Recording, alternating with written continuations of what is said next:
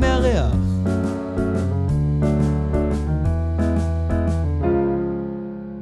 אז אה, שלום לכולם, מצטער על האיחור, אה, שאנחנו בדרך כלל מתחילים אה, ממש בזמן ומסיימים בזמן, אז אנחנו נתחיל ככה בקצב קצת יותר מהיר, אבל ננסה לעמוד בזמנים.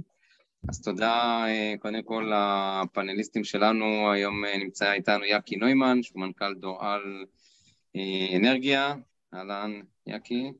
אה, איתן פליס, אה, גם יזם אנרגיה, חשבוני ראשי של רשות החשמל לשעבר, היי איתן.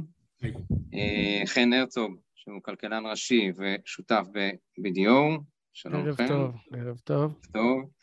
ועורך דין אורן רייף, שותף במחלקת תאגידים ושוק ההון, שמתמחה בתחומי האנרגיה והתשתיות במשרד גולדפארב. זליגמן. ערב טוב לכולם. ערב טוב, תודה אורן.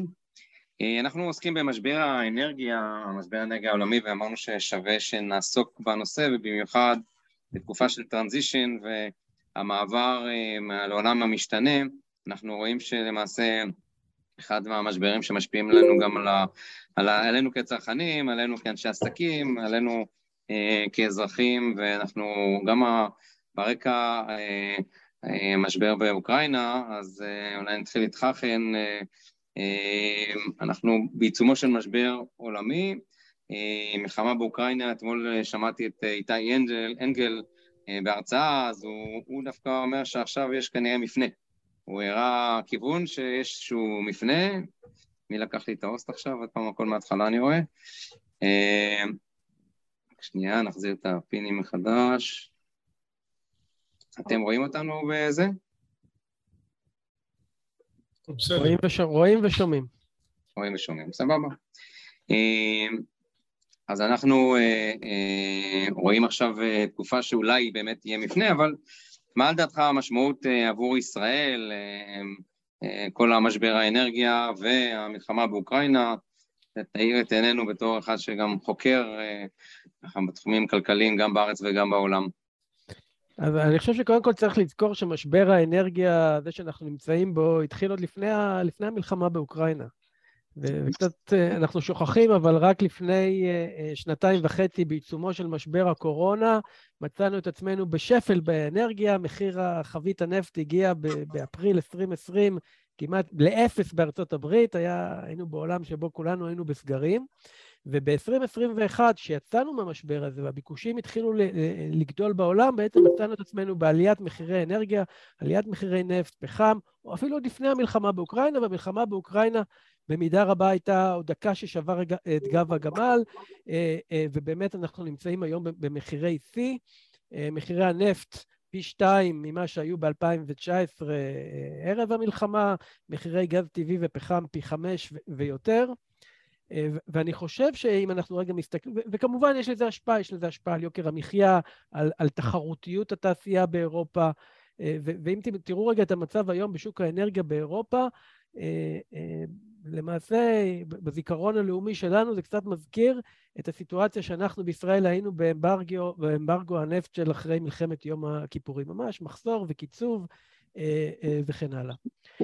ובזווית הישראלית, דווקא ישראל מגיעה למשבר הזה בנקודה של חוזקה יחסית. אם נסתכל רגע על משק החשמל שלנו, היום משק החשמל ש... אה, בישראל, אה, כ-75% ממנו הוא ממקורות עצמיים, אה, גז טבעי ואנרגיות מתחדשות, ממקורות מקומיים שהם לא תלויים ולא מושפעים בעצם מהמשבר העולמי הזה, ולכן באופן יחסי להרבה מדינות באירופה וגם בארצות הברית, אנחנו בעצם הגענו למשבר, או ניזוקנו פחות מעליית המחירים הזאת, אה, בוודאי בתחום החשמל, כי גם אה, מחירי הגז שלנו, מכוח מתווה הגז, בעצם לא מושפעים מהמחירים העולמיים, או מושפעים פחות מאשר שווקים אה, פתוחים אחרים. יחד עם זה, אוקיי. כמובן, בתחום התחבורה, כולנו ראינו את עליית מחירי הדלקים, מחירי הבנזין, אבל בסופו של דבר, אני חושב שה... שאנחנו מסתכלים רגע על כלכלת ישראל, אז המשבר הזה דווקא מחזק את החשיבות של אותה עצמאות אנרגטית שהצלחנו לפתח לעצמנו אה, בשנים האחרונות, כי אם נשווה את זה רגע למשבר אנרגיה קודם, רק לפני עשר שנים, 2011-2012, היינו במשבר אנרגיה עולמי דומה, סביב, המשבר, סביב אה, אה, האביב הערבי. גם אז ראינו עלייה של מחירי נפט ומחירי גז בעולם, ואז כשלא היה לנו את העצמאות האנרגטית, היינו באותה תקופה תלויים ביבוא גז טבעי ממצרים, אז ראינו את עצמנו עם עליית מחירי חשמל הרבה הרבה יותר אה, חריפה, ובעצם עם משבר אנרגיה מקומי. אני חושב שבראייה קדימה, השאלה שאנחנו כמדינה צריכים לשאול את עצמנו, איך אנחנו לוקחים, ובהיבט הזה אני חושב שגם יש לי ביקורת על המדיניות הממשלה, ש, שאם אתה מסתכל מה הממשלה, איך, איך הייתה התגובה הלאומית שלנו בעצם למשבר העולמי הזה, אז בעוד ש, שאירופה באה ואמרה, אנחנו מבינים שצריכים בעצם לנקוט מד, מדיניות של שינוי מבני, עצמאות אנרגטית, גיוון מקורות אנרגיה, מה אנחנו עשינו? אז, אז היו צעדים קוסמטיים, הפחתנו את הבלו או את המיסים על הבנזין, הפחתנו את הבלו, המיסים על הפחם, לא באמת צעדים ש, שמוציאים אותנו מהמשבר הזה מחוזקים, ואני חושב שמה שהמדינה הייתה צריכה לשאול את עצמה, איך במקום אה, אה, לקחת את הכספים האלה ולממן אנרגיות מזהמות ומיובאות, מיובאות, לשאול את עצמה, לקחת את אותם מקורות תקציביים, לעודד ולהאיץ את המעבר לאנרגיות מתחדשות, לעודד ולהאיץ את המעבר לתחבורה חשמלית, לעודד ולהאיץ את הקטנת השימוש בפחם וליצור איזושהי תוכנית לאומית שהיינו, שבעצם תוציא אותנו מהמשבר הזה אה, מחוזקים יותר, עם יותר עצמאות אנרגטית, ולדעתי פה אנחנו פספסנו בראייה הלאומית. פספסנו ויש סיכוי לתקן? אני, אני חושב שלא מאוחר. אתה יודע, חלק, חלק מהיתרונות כן. גם של משק קטן זה שבאמת יחסית אפשר להזיז תהליכים מהר. אה, ואני מקווה, אנחנו, אולי הממשלה הבאה באמת תיקח את, ה, את, ה, את הבסיס או תאמץ כאן מדיניות שבאה ואומרת בואו בוא נגבש עצמאות אנרגטית. אני חושב שיש לנו את היכולת לעבור הרבה יותר מהר גם לאנרגיות מתחדשות וגם להקטנת השימוש בפחם וגם לתחבורה חשמלית ולנצל את היתרונות היחסיים שלנו ולא רק לסבסד אנרגיה מיובאת. אז אולי באמת נדבר על זה בהמשך אה, לגבי היעדים אה, עתידיים, אולי נשאל אותך בהמשך אה, בדיוק בנקודה הזו.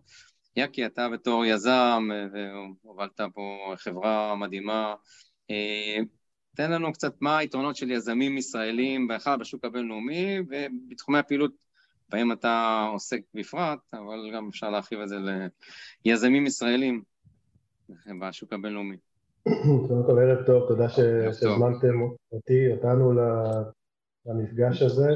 תודה לכם. אה, אולי אני אספר בכמה מילים עלינו, רק כדי שאני כן, לענות לשאלה שלך בצורה ברורה. אז דורלי יזם אנרגיה מתחדשת, אנחנו חברה שפועלת מ-2007 בתחום האנרגיה המתחדשת, התחלנו בישראל, היינו בעצם היזם הראשון שחיבר מערכת סולארית לרשת בישראל בעידן של ההסדרות, בעידן שבו המדינה סבסדה את המערכות, ואז בימים ההם אה, קילוואט סולארי הניב ליזם למעלה משני שקלים לכל קילוואט שעה מיוצר, רק לצורך ההשוואה, היום סביבת המחירים היא פחות מ-20 אגורות כך שבאותם ימים המדינה נאלצה לסבסד כל קילוואט סולארי אה, פי עשר ממחירו היום וזה כקיקסטארט כדי לצאת לדרך.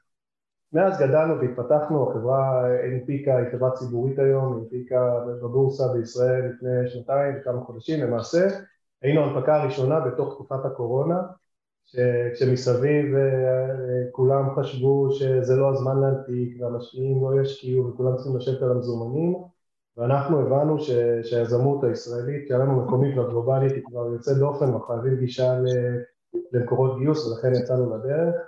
מאז קידמנו מאוד את הפעילות שלנו גם הגלובלית בארצות הברית, באירופה, גם במקומות נוספים, אנחנו משקיעים המון בחדשנות ועכשיו זה על קצה המזלג, ועכשיו לשאלתך, אז קודם כל כעובדה, כשמסתכלים עלינו, על דורל וגם על חברות ישראליות אחרות שמוכרות בטח לכולם, רואים שהיקף היזמות והיקף הפיתוח של חברות כמונו ברמה הגלובלי עולה לאין ארוך מהחלק של ישראל בתוך מפת האנרגיות המתחדשות העולמית.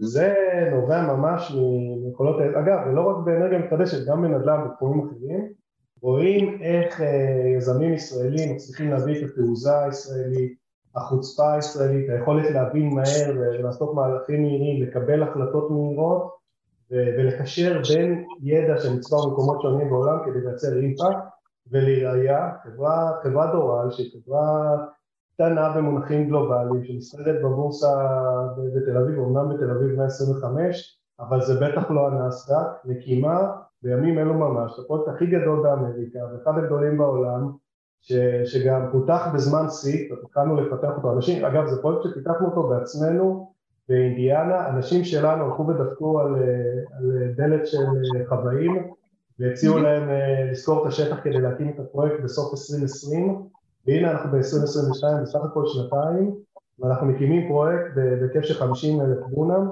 מה זה 50 אלף דונם? זה השטח של תל אביב-יפו כולה, כן, רק כדי להבין. פרויקט סולארי אחד באמריקה וזה נובע מכושר היזמות וההצלחה וזה פשוט מדהים לראות את זה, כמו בארצות הברית, ככה גם באירופה, במגוון מדינות. היזמים הישראלים פרצו מזמן כבר את המחסום של, של השוק המקומי, הוא גם מעניין, לדבר עליו בהמשך. ההזדמנויות הן בלתי נגמרות וגם זה, אנחנו פועלים בתוך, הרבה פעמים יזמים מתחרים ביניהם על יש את העוגה וכל אחד מנסה להגדיל את נתח השוק שלו בתוך מגרש המשחקים. במקרה שלנו כרגע באנרגיות המתחדשות, השוק פשוט הולך וצומח בסדרי גודל משנה לשנה וככל שחברה מצליחה לשמר את הפוזיציה שלה ואפילו לצמוח, ההזדמנויות פשוט אדירות והאפשרויות הן אה, בלתי נגמרות. מדהים. אה, אם אה, נסתכל ככה, אורן, נראה לך לגבי השפעת השינויים בשוק הסחורות והשירותים ובשוק האנרגיה, על כל נושא של התקשרויות וחוזים בתחום האנרגיה, אם תוכל לחדד לנו קצת בצדדים המשפטיים והחוזיים, איך זה משפיע עלינו בשווקים. כן, בהחלט. הרבה מאוד שווקים מנסים היום למצוא את עצמם, אנחנו רואים את זה all over the place, אה, או את אופן הפעולה המיטבי שלהם, אה, ברגע mm-hmm. השינויים הרבים בשווקי הסחורות והשירותים, שינויים עולמיים. אה, זאת מגמה, אגב, חן גם נגע בזה קצת, זאת מגמה שהתחילה עוד אפילו בעיניי קצת לפני הקורונה, התעצמה mm-hmm. עשרות מונים בתקופת הקורונה, והתחזקה אפילו עוד יותר אה, עם המלחמה אה, בין רוסיה לאוקראינה. לפעמים אנחנו מסתכלים מסביב, נדמה לנו שהאי היציבות זה המצב הקבוע היחיד. עכשיו, לשינויים האלה יש באמת השפעה מאוד מהותית על הרבה סוגי התקשרויות, אבל בטח ובטח שיש להם השפעה על התקשרויות בתחום האנרגיה. כי בסופו של דבר התקשרויות בתחום האנרגיה, יותר מהרבה מאוד תחומים אחרים, הם קשורים באופן ישיר מאוד ל commodity מסוים. אה, זה לא נמצא בכל התחומים, אם אנחנו מסתכלים על חברות, סתם דוגמה, שמספקות פתרונות תוכנה, הקשר שם ל commodity הוא הרבה יותר עקיף מאשר אה, בתחום האנרגיה. עכשיו, מדובר על קשת מאוד רחבה של הסכמים שבעצם אה, מוצאים את עצמם בתקופה האחרונה בסוג של makeover. כמובן, בראש ובראשונה הסכמים לרכישה ומכירה של חשמל, אה, בין מספקים פרטיים לבין גופים גדולים שצורכים מהם את החשמל, הסכמים להקמת תחנות כוח גדולות, הסכמים להקמת אה, תחנות כוח מפעליות קטנות יותר, שזה תחום שפורח מאוד בתקופה האחרונה, אה, הסכמים של הגירה, תחום חדש ומרתק, שגם דורל אני להבנתי מצויה בו רבות, והסכמים של פיבי כמובן. עכשיו, אנחנו רואים שככל שההתקשרות היא לתקופה ארוכה יותר, ככה יש מאמץ גדול מאוד של הצדדים, אגב, משני צידי המתרס, וזה מעניין, לא, זה, זה לא שאפשר לזהות כאן רק מגמה של צד אחד, יש מאמץ למצוא כל מיני פתרונות עגולים אה, כדי אה, להותיר כל מיני מנגנונים של יציאה מההסכם או מנגנונים של התאמה מה שבעבר ראינו פחות, בעבר המגמה הייתה אם יש הסכם, זו הוודאות ואיתו צריך לרוץ לאורך אה, הרבה מאוד שנים. דוגמה יפה זה הסכמים ל, אה, לרכש ומכירה של חשמל בין מספקים פרטיים לבין גופים שצורכים מהם. קודם כל בעבר ההסכמים האלה היו לתקופות הרבה יותר ארוכות, אנחנו רואים שהתקופות מתקצרות ואנחנו רואים שם כל מיני מנגנוני יציאה והתאמות למחיר שלא ראינו בעבר. אמ, מבחינת מספקי החשמל הפרטיים, בדרך כלל האינטרס שלהם אה, הוא דווקא שההסכם יהיה לתקופה ארוכה, אה, זה טוב להבטיח להם אה, תזרים. בוודאי מדובר בפרויקט שהוא מעורב בו מימון חיצוני, ובכל זאת, בגלל האימפקט המאוד משמעותי של השינויים האלו שקורים בשוק, שינוי במבנה התעריף, שינוי בסחורות, ברכיב הייצור, אנחנו רואים ש... גם מצד מספקי החשמל עצמם יש נכונות בהסכמים אה, לתת כל מיני מנגנוני יציאה, מנגנוני התאמת מחיר, והם מוכנים בתמורה לכך לתת לצרכן מצידו גם אפשרויות גמישות, כולל אפשרויות במהלך תקופת ההסכם לראות בשדות זרים, ומעת לעת להביא הצעות ממספקים אחרים, כאשר למספק המקורי במקרה הזה יש בדרך כלל רק זכות סירוב, מצבים שפעם לא ראינו אותם בהסכמים כאלה משמעותיים. אמ, עוד דוגמה מאוד מעניינת בהקשר הזה אה, זה הסכמים להקמת תחנות מפעליות. אמ, במסגרת הרפורמה, הרפורמה המפורסמת במשק החשמל, רשות החשמל מאוד מעודדת אה, ביזור של מערכת ייצור ואספקת החשמל, בעיקר אה, מערכת הייצור בעצם, ואנחנו רואים הרבה התקשרויות של חברות משמעותיות בתחום, עם הרבה מפעלים בארץ, בעצם ייזום והקמה של תחנות כוח קטנות מפעליות, התחנות האלה מספקות את צורכי האנרגיה של המפעל, בדרך כלל זה חשמל וגם איזושהי אנרגיה טרמית נוספת, פרויקטים של קוגנרציה, כאשר היזם מוכר במשך הרבה שנים את החשמל לצרכן, למפעל. עכשיו, אם בעבר ההסכמים האלו שרצים לתקופות מאוד ארוכות, זה הסכמי אה, BOT, Build Operate Transfer, אה, בעבר ההסכמים האלה התבססו על מחיר שרץ במשך עשרים שנה נניח, עם שיעור הנחה קבוע מתעריף התעוז או מתעריף רכיב הייצור. היום אנחנו רואים בהסכמים האלו, בגלל השינויים המאוד מהותיים, גם בתעריפים וגם במבנה של התעריפים, אנחנו רואים כל מיני הסדרים מאוד מאוד מעניינים. למשל, אה, במערכת הסכמים משמעותית שעשינו לאחרונה עם כמה מפעלים, אה, מצאנו שהצדדים הכניסו, ממש אה, עמלו רבות על להכניס סעיפים שאומרים שככל שיהיה שינוי מהותי במבנה התעריף, הצדדים ישבו למשא ומתן בתום לב ויפעלו למצ... לעדכון מבנה התמורה באופן שישמר את היחסים הכלכליים בין הצדדים. עכשיו, צריך להבין, זה, זאת אומרת, אולי למי שלא עוסק כל היום בחוזים זה נשמע אה, משהו פשוט, אני חושב שמדובר במשהו דרמטי, כי אנחנו מדברים על ליבת ההסכם, אנחנו מדברים על המחיר של רכישת החשמל. והצדדים בעצם בגלל חוסר היכולת שלהם, או חוסר הנכונות אה, להתמודד עד הסוף עם השינויים המשמעותיים האלה, אה, בעצם לא מוכנים לצאת למסע החוזי הזה בלי איזשהו כיסא מפלט או, או מצנח. אמ, אז זאת מגמה שמאוד מעניין לראות אותה. מצנח, אתה מתכוון מצנח זהב, כמו שאנחנו רגילים לשמוע? תלוי לאיזה כיוון. בדיוק. אמ, אני מבין שצריך אה, לקבל ממך הרבה מאוד טיפים איך אה, להכין את ההסכמים הבאים אה, לאור השינויים והרפורמות. עוד לא דיברנו על סעיפי כוח עליון. או, בכלל יש הרבה. כן. כן, ויש הרבה, אנחנו רק, נראה לי, עם משבר האקלים אנחנו רק נלך ונתקדם על מה נדבר על משבר האקלים, אה, אני אפנה לאיתן, שהוא הרגולטור מבין החבורה פה, אה, שנים רבות ברשות החשמל, אז אה, איתן, בהמשך לרפורמת החשמל, תן לנו קצת flavor כזה, איך השפיעה הרפורמה על הצרכן, מה הצרכן שילם עבור הרפורמה הזו, איך אני, האם שילמתי יותר, אני אשלם יותר, תן לנו קצת מאחורי הקלעים, אתה היית שם ומעורב עשרות שנים. אשמח אה, לשמוע את דעתך. אז ניר, אתה באמת משלם אה, לדעתי יותר מקודם. אני אישית, אתה מתכוון. אה, כן, כן, חבריך, כן, כן. אתה, קודם כל, לקחו ממך בשנת 2008, כשהחליטו על הרפורמה, סכום מוצהר של 7 מיליארד ש"ח, שזאת העלות הייתה של הרפורמה, שבעיקרה הוא תשלום, תשלומי שכר נוספים ותשלומי פנסיה נוספים, לעוד חברת חשמל המכובדים, וחישובים אקטואריים מעודכנים מראים שהעלות היום היא 11 מיליארד ש"ח. עכשיו נבחן מה מצבך ומה קיבלת עבור ה-7 עד 11 מיליארד ש"ח ששילמת יחד עם חבריך בשנת 2018. אני ניסיתי לה, כצרכן חשמל ליהנות מהרפורמה לראשונה לפני כחודש. לפני כחודש, כזכור, תעריף החשמל עלה כ-8.5 אחוז. אמרתי, למה שאני אשלם עוד 8.5 אחוז? אמרו לי שמחיר הפחם של חברת החשמל עולה, וכולנו יודעים שמחיר הפחם בעולם עולה.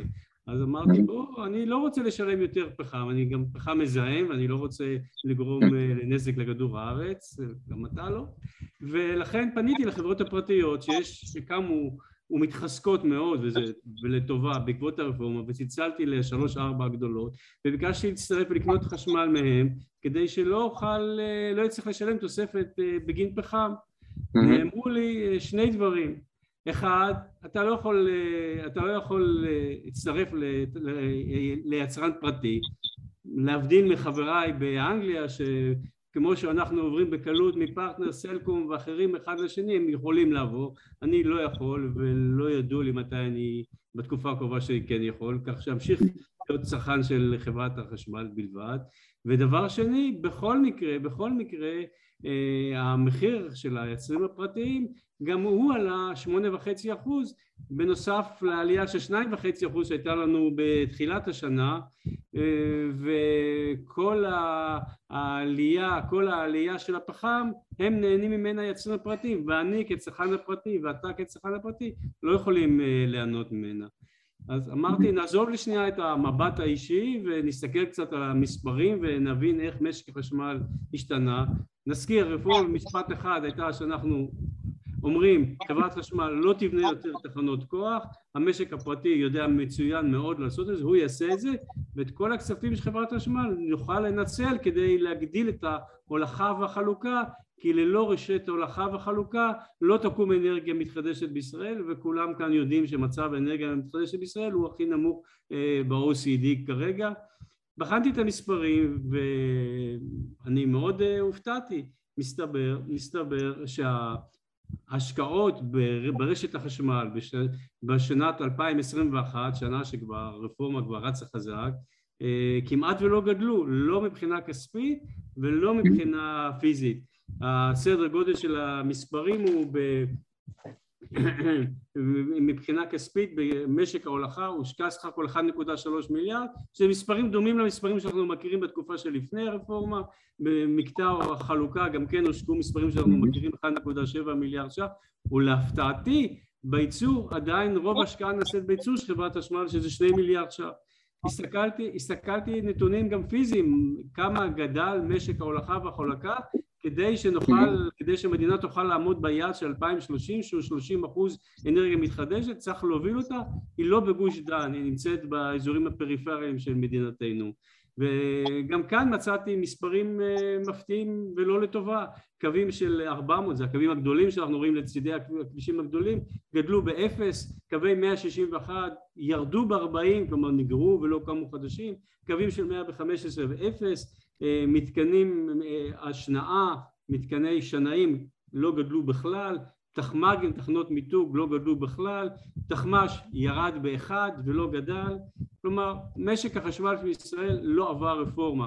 המקום היחיד שבו מבחינה כספית אני מוצא נכון להיום שכן חלה רפורמה הוא בגידול בסעיף אחד בספרי חברת חשמל והוא גידול בסעיף האקטואריה אקטואריה שההתחייבות הפנסיוניות גדלו בכ-4 מיליארד ש"ח בתקופת הרפורמה 2020-2021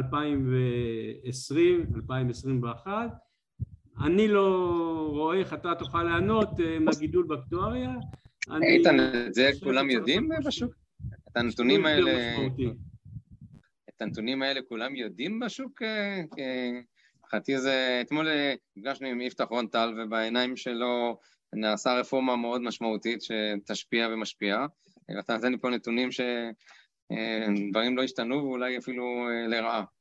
אה, רון טל חתם על הדוח הכספי אכן ואני קרא, קראתי אותו.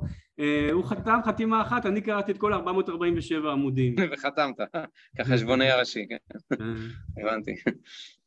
טוב קודם כל תודה ושארת את עינינו לדיון כן, אנחנו פה במשבר האקלים, אה, ראינו שברשות החשמל וחברת חשמל לא בדיוק עומדים ביעדים, וגם ישראל בכלל לא עומדת ביעדים של סוגיית משבר האקלים.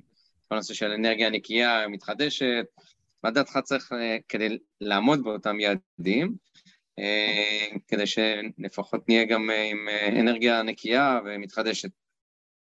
אז אני חושב, אה, אה, ניר, שזה גם מתחבר למה שאיתן אה, דיבר עליו, וזה הנושא בעצם של הרפורמה. אוקיי. Okay. למעשה הרפורמה שנעשתה הייתה רפורמה שנועדה, לפחות התיימרה, לטפל בבעיית הייצור הקונבנציונלי של חברת החשמל. אבל הרפורמה שבאמת היינו צריכים לעשות, זאת הרפורמה שתאפשר את פיתוח האנרגיות המתחדשות והכלכלה דלת אקלים. ובעצם המצב היום, נכון להיום בבוקר אה, אה, בישראל הוא, אה, שהוא, שבעצם בתחום האנרגיות המתחדשות, המדינה היא עדיין המונופול על השמש. אם יאקי היום, יש לו היום אה, אה, תחנת כוח, אה, לא תחנת כוח, אה, חווה סולארית, והוא מייצר אנרגיה סולארית, והוא רוצה, ואתה, ניר, רוצה לקנות ממנו חשמל סולארי, היום בבוקר אסור לו למכור לך. המדינה באה ואמרה לו, אם אתה רוצה לייצר אנרגיה סולארית, מותר לך למכור את האנרגיה הזאת רק למדינה, המדינה היא המונופול, או מונופסון כמו שאנחנו קוראים, ובעצם מנעה תחרות חופשית. אה, כל זה אמור להשתנות בינואר 2024, אני לא יודע למה זה ייקח כל כך הרבה זמן, אבל לפני שבועיים התבשרנו שבינואר 2024 בעצם צפוי פה שינוי רגולטורי שבאמת יאפשר לצרכנים להתקשר עם ספקי חשמל פרטיים בעסקאות בילטרליות ובעצם לפתוח את המשק הזה לאט-לאט אה, לתחרות. אז אני חושב שבשאלה בעצם מה אנחנו צריכים לעשות כדי לעבור אה, לכלכלה דלת אקלים, חלק מזה זה בעצם שהרגולטור צריך להפנים ולהבין שבוודאי בעולם כזה של ייצור מבוזר, בעולם שבו כל צרכן גם יכול להיות יצרן, אי אפשר לנהל את משק החשמל בצורה של מתכנן מרכזי, שבו יושב איזה רגולטור ואומר מי ייצר, מתי ייצר, מחלק מכסות, מחלק בעצם ו- וקונה מכולם, אלא לפתוח את השוק. המדינה לא צריכה לקבוע, אנחנו, אנחנו היום בכלכלה שיש שני ענפים כן. שעדיין יש מכסות, יש מכסות חלב ויש מכסות שמש. אז מכסות חלב נעשה דיון נפרד אם צריך או לא צריך להיות, אבל בשמש, אם אתה רוצה להקים עכשיו אה, אנרגיה סולארית, למה אתה צריך לקבל מהמדינה מכסה, אה, זיכיון, לחכות למכרז? מכרז זה דרך להקצות זכויות מונופוליסטיות. כן. למה אין פה free entry? למה אפשר להקים תחנת דלק ואפשר להקים מפעל מזהם, אבל אם אני רוצה להקים חווה סולארית, לא, אני צריך לחכות שהמדינה תואיל בטובה להקצות לי מכסות. אז זה בעצם חלק מהבעיה.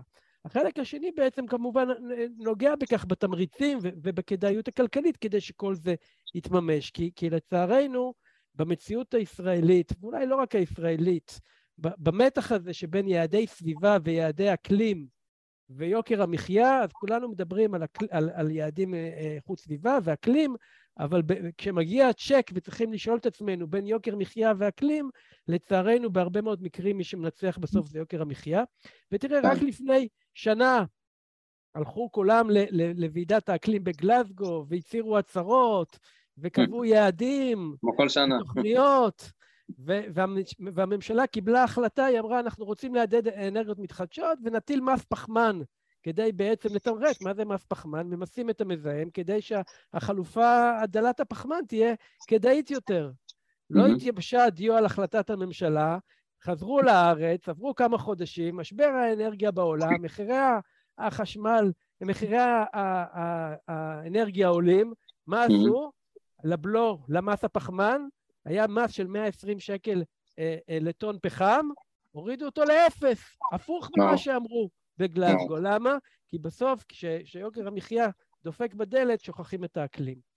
אז בעצם האתגר הוא לייצר מדיניות שמייצרת הלימה בין יוקר המחיה ובין אתגרי האקלים. אם נייצר את זה, נייצר כלכלה שבה יותר זול, וכמו שיאקי אמר בצדק, היום אנרגיה סולארית היא זולה, זה כבר לא שקל 20 לקוטש, זה 20 אגורות לקוטש. היא יודעת להתחרות. צריך לקבוע כללי משחק של תחרות, צריך לאפשר לשוק החופשי לפעול, צריך להתנתק ממנגנון שהמדינה חושבת שהיא צריכה לקבוע אה, מכסות ומכרזים. זה נכון בייצור החשמל, זה נכון גם בתחום התחבורה. אה, לא רק מכוניות פרטיות, למה אנחנו עדיין קונים אוטובוסים אה, מזהמים בדיזל? אה, למה אגד ודן צריכים לקנות אוטובוסים שהמדינה מסבסדת ומממנת? למה לא נעבור לתחבורה חשמלית שנוסעת על אנרגיה שהיא גם נקייה יותר וגם אה, אה, מקומית, מייצור מקומי. אז אני חושב שאלה האתגרים, ובעצם השאלה היא, או התשובה אה, נטועה בכך שלא מספיק לקבוע יעדים. זה, זה יפה מאוד לקבוע יעדים ולקבוע תוכניות, ולא היעדים יעזרו, וגם לא חוק אקלים, זה לא יעזור גם אם ניקח את היעדים ונעגן אותם בחוק. בסוף צריך תקציבים ומדיניות ותוכניות עבודה, ולתת לכוחות השוק לעבוד. אני ממש קולט על דבריך, אם תרשה לי לומר. כן, בבקשה, ברור. אפשר? ובכן, ככה, קודם כל אנחנו רואים את הדוגמה של קליפורניה. 25% מהאנרגיה שם, על פי המסמכים של חברת החשמל מפרסמת, שלא מפרסמת, היא אנרגיית טבעית, וראינו מה עושים בקליפורניה. מצד אחד הודיעו על, על, על איסור על רכבים, על מנוע בעירה פנימית עד 2035, וממש היום אמרו, ביקשו מאנשים לא, לא להטעין את הרכבים החשמליים שלהם, אין להם חשמל. אז הנהירה, הנהירה לאנרגיה לא יציבה, שאתה קורא לה אנרגיה מתחדשת, יש בה אלמנטים מאוד מסוכנים. אני אתן לך עוד כמה מספרים. במדינת ישראל קבעו 30 אחוז מעבר לאנרגיה מתחדשת, אבל אנחנו כמעט היחידים בעולם שמסתמכים רק על PV. וה-PV הוא בכלל בכלל לא יציב, אף אחד לא דיבר על העלויות החיצוניות של מה יקרה עם ה-PV הזה עוד 20 שנה כשהוא יתבלה וצריך לזרוק אותו. מהחישוב שלי זה 2 מיליון טון פסולת, כשיש לנו משבר אמיתי בישראל, משבר הפסולת, יותר מאשר משבר האנרגיה, אז הנהירה אה, אה, אה, חסרת, חסרת הכרה לאנרגיה מתחדשת, ראינו כבר את מגדל האשלים, את הדבר הזה שרואים את זה פתאום מהחלל, עם עלות של בערך 90 אגורות קילוואט שעה. אז אני לא נגד אנרגיה מתחדשת, אבל ההיסטריה והנהירה כלפיה תגזול לנו 180 אלף דונם, או לפי, בחישובים אחרים זה הרבה יותר, על פי חברת נוגה זה 180 אלף דונם, ואני חושב שצריך, ובלי שום אנרגיה, אה, ש, אה, אה, אנרגיה של אגירה, בלי שום טכנולוגיות אגירה היא, ולכן במקום שבו האנרגיה הזו לא יציבה, ראינו את החזרה לפחם בגרמניה, צריך להתקדם, אבל בזהירות ולאט. תודה ברוך על ההתייחסות. בעיקרון, חן נתת לנו גם פתרונות וסוגיות, אבל גם uh, עשית הרבה מאוד סימני שאלה, ואני רוצה לפנות אליך, יאקי, ההסדרות האחרונות שדיברנו uh, עליהן גם ברפורמה, uh, איך ההסדרות האחרונות שקיימות משפיעות על שוק האנרגיה ועל הרפורמה שדיברנו עליה רבות עכשיו בשוק החשמל.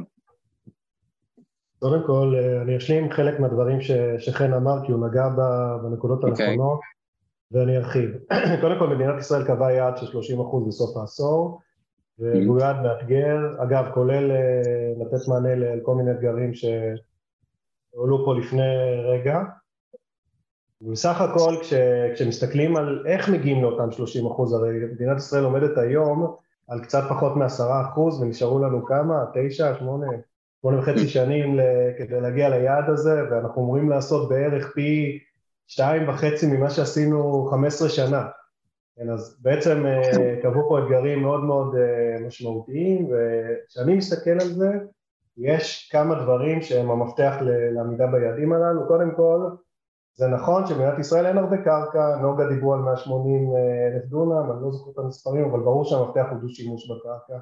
אי אפשר יותר להקצות קרקעות ללא הבחנה, ומכיוון שיש הרבה מאוד שימושים לקרקעות, אז המפתח מגיע משם, בין אם זה אה, סולר משולב חקלאות, אנחנו יצאנו לפני שנה בתוכנית, ואגב פיתחנו אותה מאוד, והרבה מאוד יישובים חקלאיים בישראל הולכים איתנו, להקמת אה, מתקנים סולאריים קומה שנייה מעל גידולי מטעים, והנה שילוב, אה, הנה שימוש משולב, גם בקרקע לחקלאות וגם סולר, יש מתקנים סולאריים צחקים על מאגרים ובריכות דגים, יש קירויים וסככות וזה בהחלט מפתח שהוא דרמטי ואני חושב שככל שהעשור יתקדם אנחנו נראה.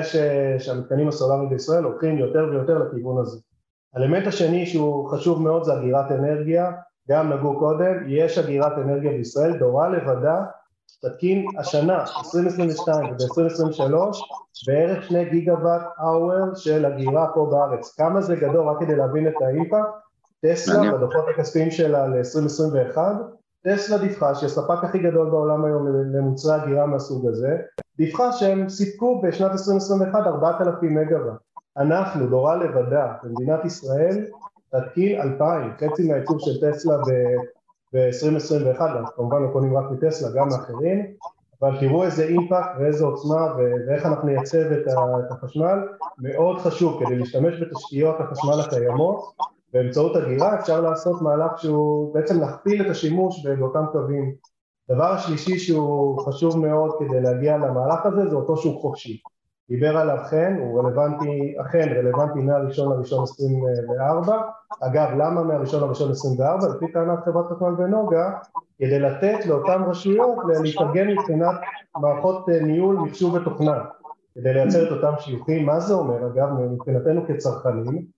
כל אחד מאיתנו בבית שלו, דיברת על זה קודם איתן שפנית ליח"פים, פנית ליצרנים שמוזגים תחנות גז, אבל היום אתה יכול לקנות גם אלינו לדוגמה, וכמונו יש עוד מספקים פרטיים, אמנם אין לנו תחנת כוח אבל יש לנו שדות סולאריים, וגם היום אנחנו יכולים פשוט לסחור בחשמל בתור טריידרים, לא שזה רווחי במיוחד בנקודת הזמן הזאת, שאין לנו שדה סולארי מאחורינו, זה יהיה לנו מראשון לראשון 24, אבל אתה יכול לעשות את זה, ואיך אתה עושה את זה? אתה פשוט uh, ממתין שיהיה לך מונה חכם. רשות החשמל הוציאה לדרך uh, תוכנית שבה יחליפו מיליון מונים בחמש שנים הקרובות, אגב הם בעצמם, דיברתי איתם לא מזמן, הם אומרים שהם ירחיבו את זה לשלושה מיליון מונים, וכל מי שיהיה לו מונה חכם בבית יוכל להתקשר עם איזה ספק חשמל שהוא רוצה, והכל כמו בלחיצת כפתור, אתה יכול לעבור מהיום למחר, ממחר למחרתיים, בין דורה לסלקום לכל אחד אחר, וזה היופי שבעניין. אגב, אם אין לך סבלנות לחכות, אתה יכול להתקשר לחברת חשמל, לשלם 230 שקל, והם אומרים להתקין לך מונה כזה, מונה חכם, ואז אה, למעשה תוכל לקבל חשמל מוזל יותר, אגב מאיתנו תוכל לקבל הנחות יפות הרבה יותר משנה. אך. זה מהלך פנטסטי, אתה יודע מה? לכל לא הבניין, אבל לא רק לי. לא רק שתקבל הנחה יותר יפה מ-8% מדורל, גם תדע שמקור החשמל שלך הוא שדה סולארי, אנרגיה מתחדשת, כך שאתה עושה גם מהלך שמשאיר בסופו של דבר, א', אתה תומך במהלכים של שתיים, אנחנו זולים יותר מכל חלופה אחרת, אין לנו שום בעיה להתחרות ביח"פים עם החשמל שאנחנו תקעים בשדות ולכן זו מהפכה של ממש, מי שיקנה חשמל מאנרגיה מתחדשת, לא רק שהוא משאיר עולם טוב יותר במבט קדימה לדורות הבאים, הוא גם נהנה מ... הרי מה עצר אותנו? אמרתי בתחילת הדיון ש...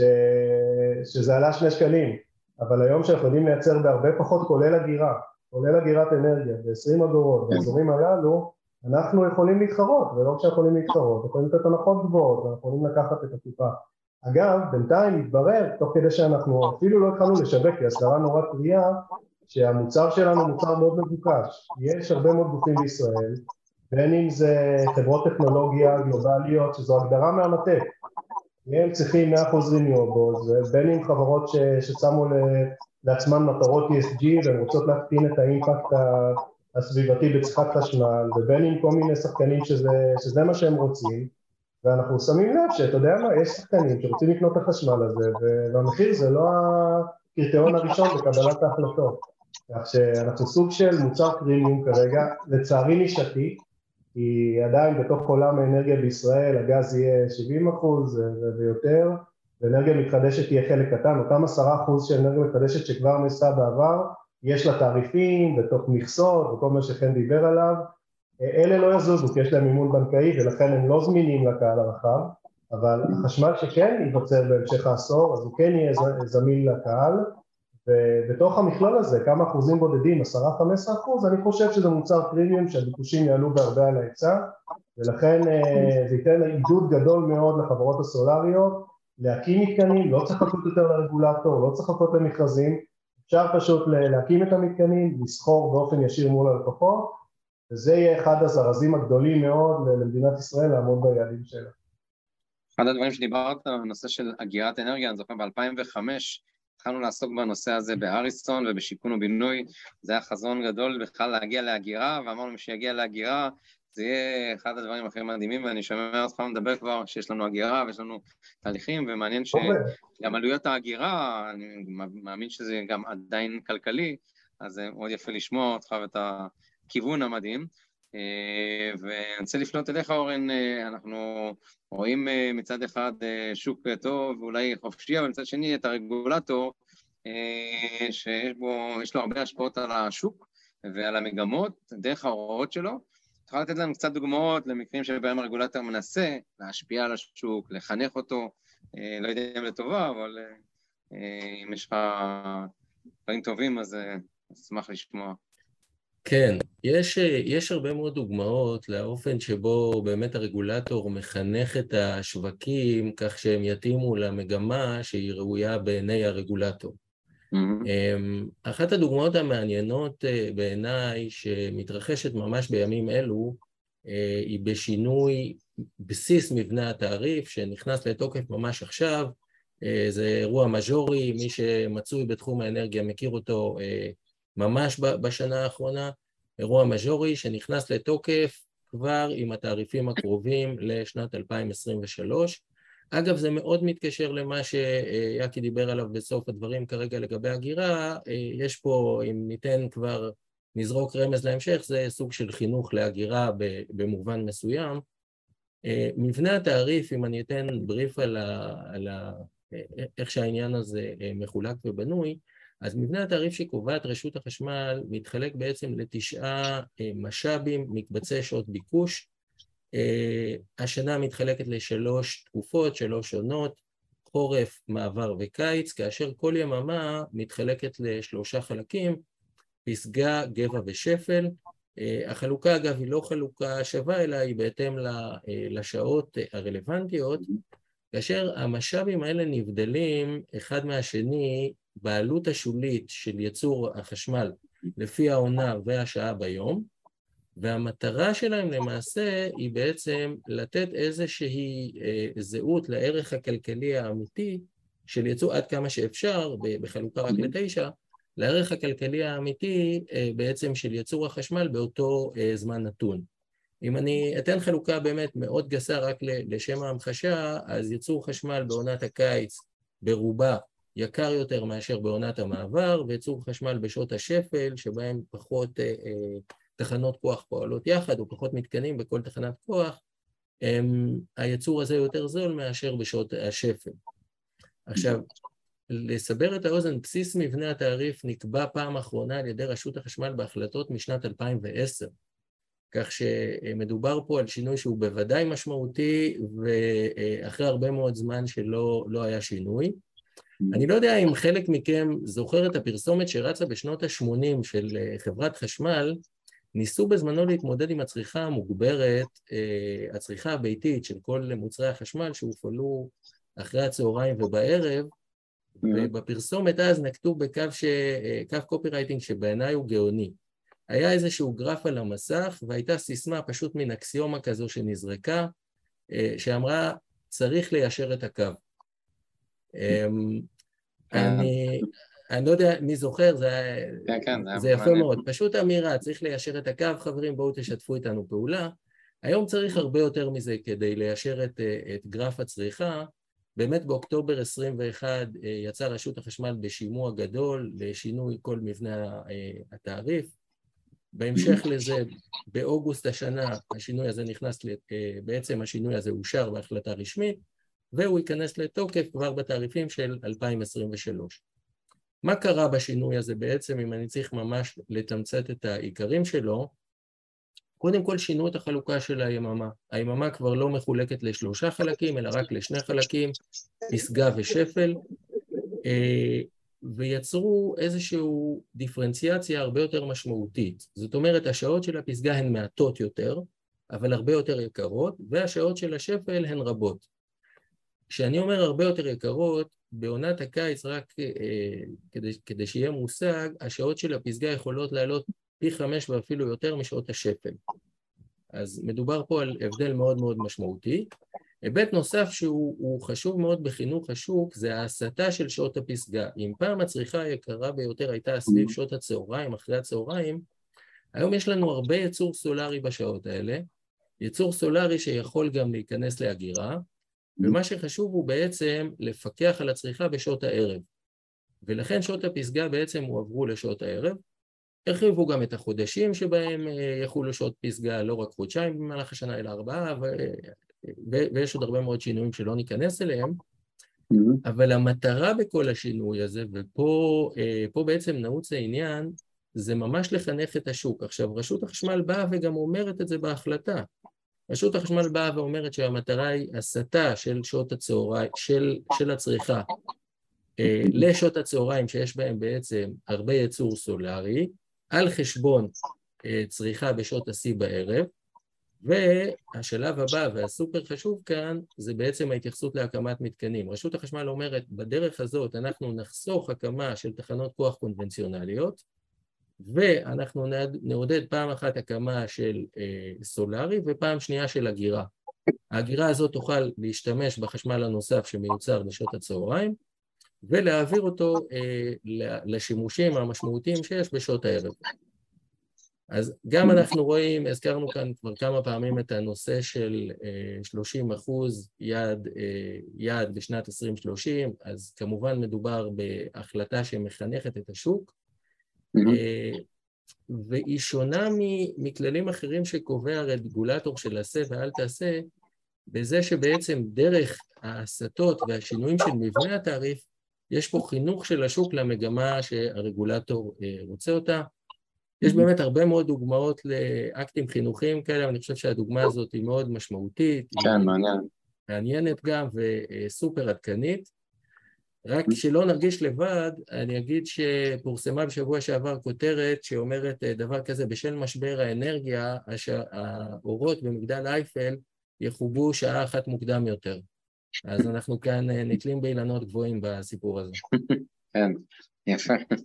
אה, תודה. אה, איתן, ככה לקראת סיום, אה, גם בתור רגולטור לשעבר, גם מהרואי חשבון הבכירים שמובילים בתחום החשמל, מה בעיניים שלך נדרש מהממשלה בשביל לקדם את משק האנרגיה הירוקה מ-8% ל-30% בהתאם למדיניות הממשלה. כשאנחנו מדברים על אנרגיה ירוקה, אז גם רשמו לי בצ'אט שיש רכבים חשמליים, ובצדק זה נחמד שזה חשמלי, אבל חברת חשמל מייצרת את זה, וזה היא מייצרת עדיין מפחם, אז עדיין יש זיהום, אה, זה נחמד שהוא לא נראה מזהם, הרכב, אבל עדיין אה, מזהם. אה, ויש גם אנרגיה מזה, מאנרגיה גרעינית, שעדיין עוד לא מספיק בשלה לתוך הרכבים, שזה בעיקרון ממש נקי. מה לדעתך, תן לנו מילה אחת או שתיים, ואחר כך נסגור את המפגש הזה. אולי אספר רק ניסיוני האישי אה, לעבור גם לאנרגיה ירוקה ולהיות חלק מאותם 30 אחוז שיאקי ואורן אה, ציינו, ניסיתי לעזור גם, ביקשו ממני בוועד הבית של המגדל שאני גר בהרצליה לעזור להתחבר לאנרגיה ירוקה, ניסיתי, ביקש, פניתי לחברות להתקין, להתקין פאנלים סולאריים על הגג ויש לנו גג די גדול ממוצע לישראל של 700 מטר אה, רבוע קיבלתי שני, שתי הצעות עם ביקורים משני מודלים שונים, מודל אחד הציעו לי שישכירו מאיתנו את הגג, עשו את החישובים וכעבור חודש קיבלתי הצעה שאנחנו נקבל חמשת אלפים שקל לשנה עבור שבעים הדיירים, כלומר שבעים ואחת שקל נקבל לכל דייר לשנה, זה לעשרים וחמש שנה לא צמוד, כולם פה יודעים שמשמעותו בערך היא כשלושים שקל לדייר לשנה. זה לא, לא לגרעין לשבת אפילו, לא גרעינים לשבת. כן, לא הצלחתי להעביר החלטה שכזאת, ניסיתי מודל נוסף, ניסיתי מודל נוסף, פניתי לחברות שאנחנו בעצמנו, הוועד יתפעל את הבניין ונמסר לי, באה חברה שהיא אחת מהשלוש הגדולות, ביקשתי מהם, תראו לי אי, באיזה בניין משותף אה, זה כן עובד, אמרו לנו, אין לנו אפילו דוגמה אחת של מישהו שהצליח להפעיל, מסרו לי רשימה של 12 רגולטורים שאני צריך להיות אה, בקשר איתם כדי לקבל את האישורים, לרבות מהמשטרה כדי לזכור את הכניסה לשכונה כדי שהמנוף יוכל, יוכל להגיע. פניתי למשרד האנרגיה, אמרו לי שיעשו לי, ביקשו ממני שאני אשלח את, הגג, הלכתי לעירייה, הבאתי את התסריט של הגג, עדיין לא חזרו אליי ממשרד האנרגיה. ניסיתי באותו זמן לקדם מטענים חשמליים למכוניות כדי שיהיה לנו רכב חשמלי, יש כבר שניים שלושה דיירים רכב חשמלי, ביקשו ממני לעזור גם בזה. פה, פה קיבלתי כמה הצעות, הצעות עם חוזים מאוד מורכבים, נאלצתי, אה, לא אעשה כאן פרסומת לעורכי דין, נאלצתי לקחת עורכת דין אה, מפורסמת שיש לה, לה משרד שמתמחה ב, בתחום ומסתבר שניסו לסדר אותנו, להשתלט בעצם על כל החשמל של כל הבניין ואנחנו לא רוצים למכור את כל החשמל של הבניין, שילמנו לו סכום לא מבוטל, פנינו לחברה אחרת גדולה מאוד.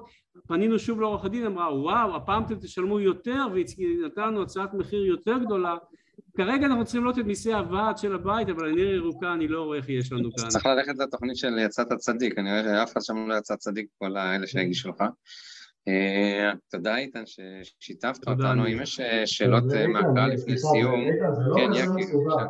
זה לא כזה מסובך, עשינו מתקנים סולאריים על גגות של בתים משותפים, בתחילת הדרך אומנם, היום זה פחות מעניין אותנו, אבל עשינו, אפשר לעשות את זה, זה לא, לא דרמטי, פשוט צריך לפנות לאנשים הנכונים. אני, אני מחר לא נכון.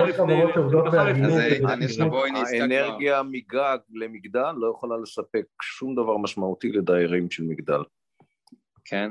אולי לשתי קומות, שלוש קומות, כן, אבל לא למגדל. יש חברות רוב מדינת ישראל רוב מדינת ישראל הוא לא שתיים שלוש קומות, אנחנו מכירים את מדינת ישראל, כלומר מה שאתה אומר שבעצם לא תהיה אנרגיה ירוקה במדינת ישראל בכל החלק של בתים לא, לגגות, זה אמור להיות חלק מאוד משמעותי לא, לא, לא, לא, אמרתי, אמרתי שלגגות של בניינים זה טוב לבית פרטי, או שתי קומות. כמה אחוזים זה בתים פרטיים מתוך הגגות של מדינת ישראל? כלום, לכן, לכן זה פתרון קטנצ'יק שמתאים לנישה מאוד אה, מסוימת וקטנה במדינת ישראל. ש...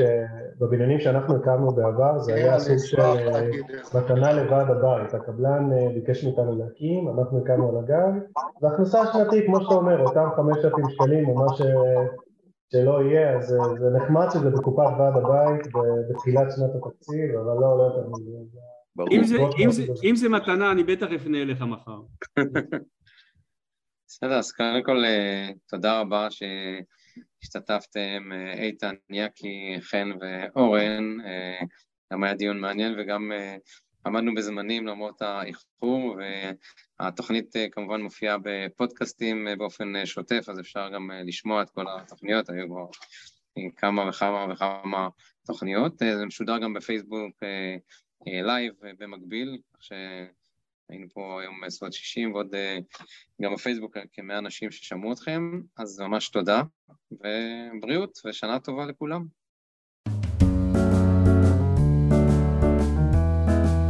זיכלינסקי מארח